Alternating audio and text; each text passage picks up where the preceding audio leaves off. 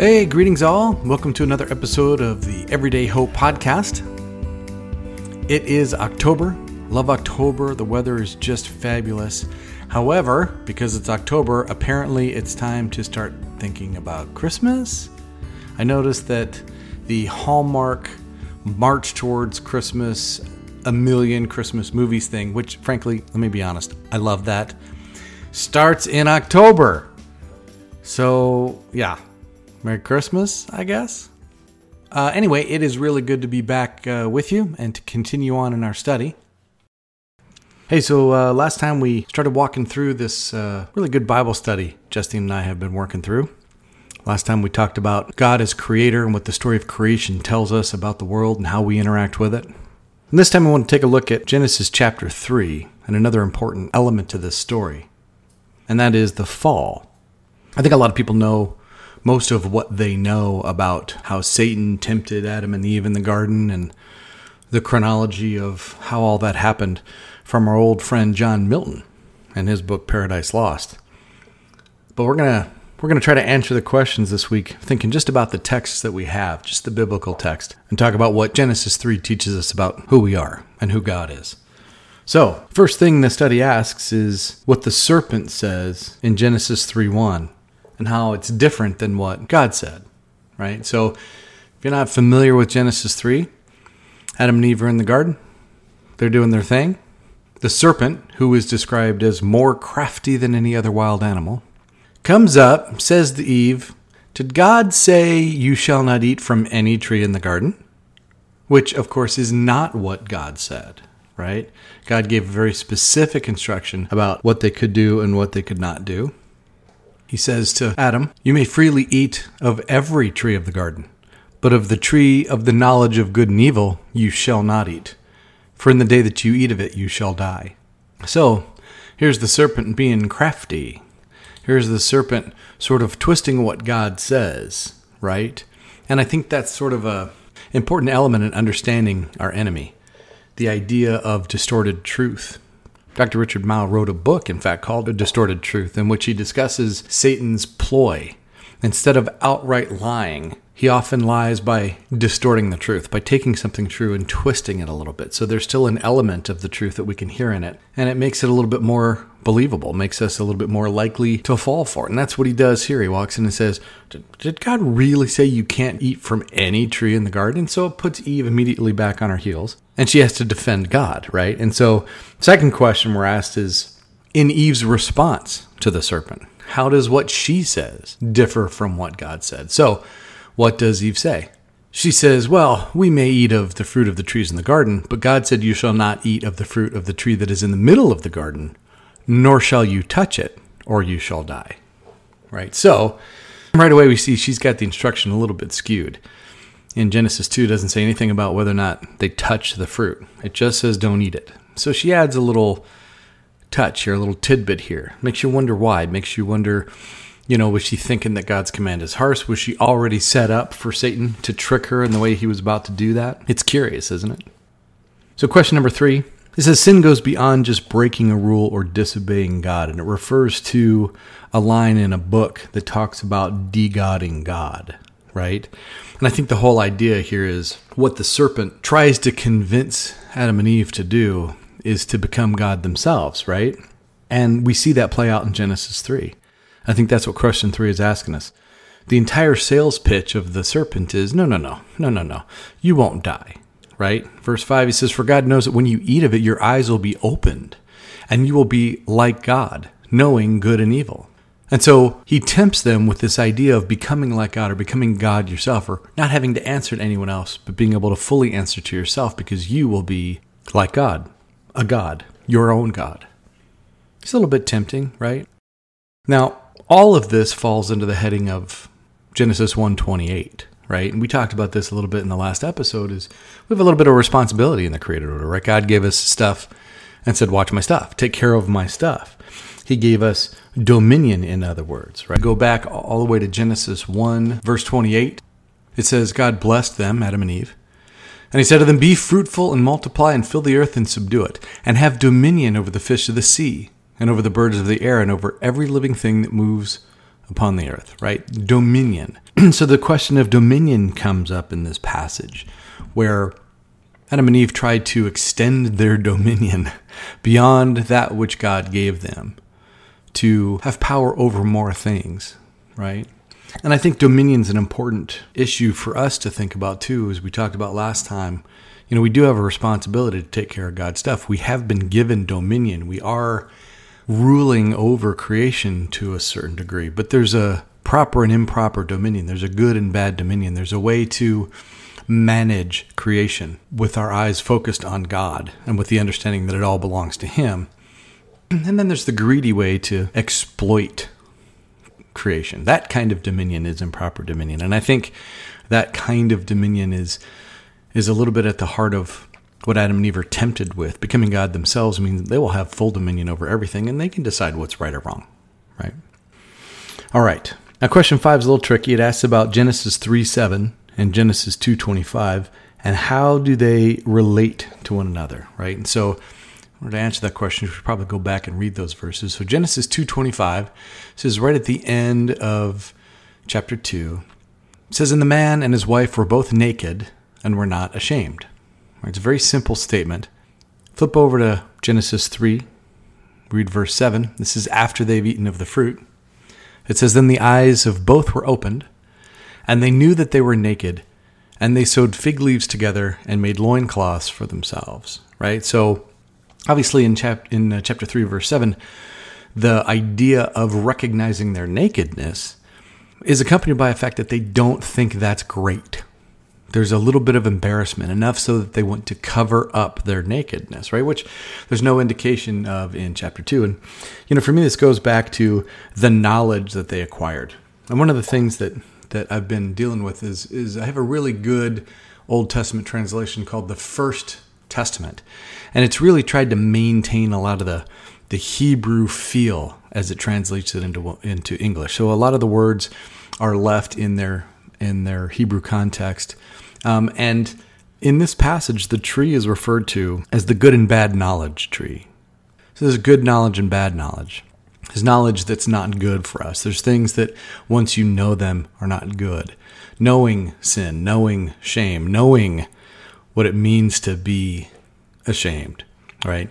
And so I think having eaten from the tree, they've acquired this good and bad knowledge, right? And it's changed their perspective on the world and how they relate to the world. They're very self conscious now, very conscious of themselves and how they fit into things, where before they're mostly focused on God and what God had created and what God had asked them to do.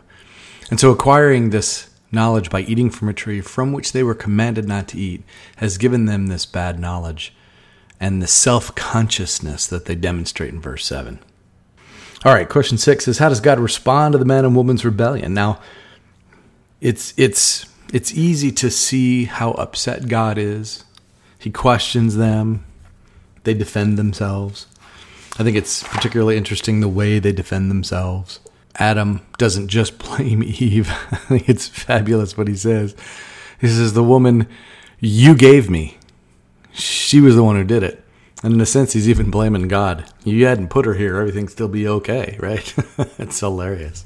But then there's curses. God curses just about everything. In fact, in the next question, we're able to go through and, and look at the curses that are um, doled out through verses 14 to 19. The serpent is cursed pretty significantly. Um, this is because you have done this. Cursed are you among all animals and among all wild creatures. Upon your belly you shall go, and dust you shall eat all the days of your life. And I will put enmity between you and the woman, and between your offspring and hers. He will strike your head, and you will strike his heel. And we do, we do know. I mean, look, nobody likes snakes. The people who like snakes were all a little creeped out by snakes, right? And I live in a place where we could have rattlesnakes just crawling across the yard at any moment. I have animals that need to be protected from those snakes, and you know, I'll most definitely uh, uh, strike the head of a snake when I see one so to speak. So, so this is, seems like a pretty serious curse. To the woman, he says, I will greatly increase your pangs in childbearing.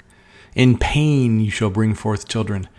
Yet your desire shall be for your husband, and he shall rule over you. It's almost like we see the the roots of of the improper way in which women have been relegated to second class citizens, almost like that's part of the curse, the, the wrong way that that men have dominated women in different cultures over the centuries. Um, we see that as a pretty significant curse, yeah. And to the man he said, Because you have listened to the voice of your wife and have eaten of the tree about which I commanded you, you shall not eat. Cursed is the ground because of you. In toil you shall eat of it all the days of your life. Thorns and thistles it shall bring forth for you. And you shall eat the plants of the field. By the sweat of your face you shall eat bread. So we see Adam, you know, really cursed with toil, work, which is a good thing, has turned to toil and struggle. And we see that not only is Adam cursed, but the earth was cursed as well, right? And so we go back to question six and say, you know, how does God respond? And it's easy for us to say, wow, wow, he's mad. He's really mad and there's curses. And you know, think about it though. He gave him one rule. Don't eat the tree. So what would be the appropriate punishment for such a thing? I find it remarkable in so many places in scripture that god does not simply destroy those who have disobeyed him. There are moments where god's response is harsh um, when when someone has trifled with his holiness right? His response to that can be harsh. But there's so many times when we see a lack of destruction. You can even look at the flood that way, right? Um, not just as destruction, but as rescue, right? God rescues his creation. He takes an extreme measure, but goes out of his way to make sure that his creation is rescued through that. The exile, when the children of Israel are sent off in slavery to Babylon, could have just destroyed them outright but he did a work of preserving them. And it seems that this punishment was uh, in, entirely intended to turn them back towards him, right? And so, so what we see here, we see, yes, there's punishment, but not destruction, right? And we see God make garments for them to cover them. We see God, you know, still caring for them and knowing that the story's not over. There is not destruction. Right. So I think it's interesting that, that in the midst of punishment here, we also see God's incredible mercy. Right? We see his grace. And I think that's that's the heart of question number eight, right? This is the evidence of God's grace. That he casts them out of the garden. They're going to have to work. But he's taken this first step of showing us how he will continue to care for us all, for humanity. Um, we've we've lost something, but God is still God, and God is still merciful, and God still loves us, and in His punishment, He preserves us. And I think that's just a fabulous way to understand the punishment and the curses that are doled out here. So, one of the points of the whole study here is is to think about the story of God, right? The story of the universe. And we talked last episode about the word worldview and how we all have a worldview. We all have this way of you know, understanding the universe and how the universe works. And there are lots of stories, there are lots of worldviews that, that we can pull from. There are lots of strange ways of thinking, a lot lots of self-centric ways of thinking. A lot of people out there that think there's no God and that life is just about us doing what makes us happy. There are a lot of people out there that think there is a God and his job is to make us happy. So get very upset when something bad happens. We're trying to understand a biblical worldview, right? In other words, how does the story of the Bible inform us about the universe and about who God is, about who we are, about how we relate to God and to the universe? And so it's it's interesting. There's a series of questions here now to reflect on that story, and and and we're only three chapters into the Bible here, but there's a lot that we've learned about God and about ourselves, right? We could ask the question, Who am I in context of understanding our worldview and understanding God's story of the universe and the, the biblical worldview. Who, who am I, right? And it's not complete to say I'm God's perfect creation. And it's not accurate to say I'm just a sin damaged, you know, thing. Um, we have been created good, and God has bestowed His divine image on it, and yet our sin has allowed, you know, some corruption to take place, right? We've been damaged by sin. We are not purely the way we were created to be because of sin. And so that's that's a truth about us. Now, as Jesus enters the story, you know, and we'll see that later in the study, he does a work of recreation of trying to put us back into the state we were in before, but we were not separated from God by our sin, right? But but there has been damage done, and living in this world, this world that has been cursed, you know, we have to understand that human beings have been damaged. You know, a lot of times we wonder why God allows bad things to happen in this world, and sometimes it's sin damaged people doing sinful things out there to each other that causes this. Right? God takes a beating because well, none of that should happen, right? Well, the world's been broken, so those things do happen. So, be too hard on yourself. Don't also don't forget the damage of sin, right? Another question, what am I here for? Right?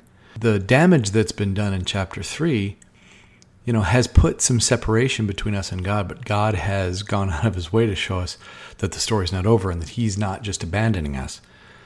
And so we go back to the original story and this idea of communion with God, this idea of walking with God that comes up in different places. You know, look at Genesis 5 and, and the story of Enoch, and this idea of having communion with God. You know, if we put the biblical story up against some of the ancient creation epics from the ancient Near East, a lot of times what you see is human beings being created by the gods to be their slaves or their servants or some other weird purpose. But in the biblical story, you know, we were created to be his children, to be in relationship, in communion with God. Um, and that's how he rolls. And that's what I'm here for, right? We've been given tasks. We need to do our work. We need to take care of God's created world. And we need to be in communion with God. So we understand that that having been the original plan, that there there was a little damage. Third question is what went wrong? Well, our disobedience, our rebellion let sin into the world, right? And as Paul tells us, sin brings death with it. And so the world's been broken. We were sin damaged. And all of that has been addressed in the person and work of Jesus Christ. Right? That is the solution to that problem. And God had that plan, that solution in mind, even before he laid the foundation of the earth. Paul tells us that in Ephesians. And so think about as we go forward, as we continue in this study, think about who God is and who we are in relation to Him. As we start to understand the relationship that God wants with each one of us. And we're going to keep building on that in the episodes to come. But it's wonderful to think about God that's creator. And even though we've messed up a little bit, He still loves us and is still working out His story with us, not in spite of us, not without us, but with us, right? To overcome the damage and the sin. I think that's just God's grace on display all the time. All right, That's it for today. I'm going to pray for us. So, again, wherever you are, no matter what you're doing, keep your eyes on it. If you're driving, watch the road. Don't close your eyes if you're driving. And just let your hearts pray with me now. Father, we thank you so much for giving us your story, the true story of the universe and how the universe works. Lord, we thank you so much that that when we sin, you seek to draw us back to you, to turn our eyes back to you, there isn't immediate destruction for us. And that punishment, when you do punishment, it's not punishment for punishment's sake, it's punishment to turn us back to you because you love us so much. It's hard, Lord, to understand sometimes how you can love us the way you do when sometimes we're just despicable. But Lord, you are awesome, and we say thank you and we love you back. Uh, be with us, Lord, um, and help us to reflect daily on this story and what it tells us about who you are and how much you love us. Pray all this in Jesus' name. Amen. Okay, it was good to be with you all again. We will see you in the next episode, and until then, peace.